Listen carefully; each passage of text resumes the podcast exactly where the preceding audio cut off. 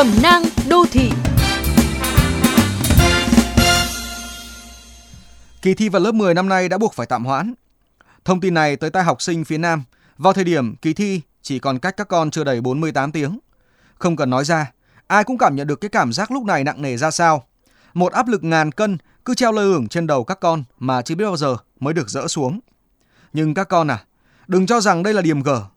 Đây không phải sự xui xẻo báo hiệu một thứ gì đen tối, đây là khó khăn chung của cả quả địa cầu này.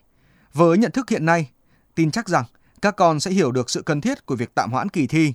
Các con cũng đừng lo lắng rằng kiến thức mà mình học sẽ bị rơi rớt trong lúc chờ thi. Chúng vốn đã được các con đặt vào trong các ngăn tủ của não bộ từ lúc bắt đầu ôn tập. Bạn nào ngăn nắp, sắp xếp gọn gàng, thường xuyên lấy các kiến thức đó ra đọc khi rảnh, chắc chắn không khó để tìm lại chúng, dù có bẵng đi một vài tuần không dùng hoặc dùng ít đi một chút, phải không nào? Hoặc đơn giản hơn, với các bạn nào thường xuyên thức khuya dậy sớm, mất ăn mất ngủ ôn thi trong những ngày qua, đây là lúc để tặng cho mình một giấc ngủ thật ngon. Sau đó các con sẽ thấy đây là lúc để mình thay đổi nhịp sinh hoạt cho hợp lý hơn, để sau này, trước mỗi dịp trọng đại, nhớ đừng ngược đãi bản thân, mọi thứ chắc chắn sẽ ổn thôi. Và việc của cha mẹ bây giờ là tận dụng dịp này để cùng con chuẩn bị thật sẵn sàng. Hãy cùng con cho vào ba lô những thứ thật cần thiết với kỳ thi. Hãy rủ con vào bếp nấu những món ăn ngon, bổ dưỡng cho trí não và tốt cho sức khỏe.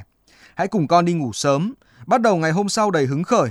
Hãy để con thư giãn khi cần, đừng quên tập thể dục nữa. Cả nhà sẽ thấy mọi chuyện thật suôn sẻ và dễ chịu. Hoãn thi không có gì đáng để lo. Đây đơn thuần là dịp để các thành viên trong gia đình có thêm thời gian cho nhau sự thấu cảm, chia sẻ, là lúc để các con nhận ra mình đã lớn như thế nào, một cơ hội thực sự quý báu.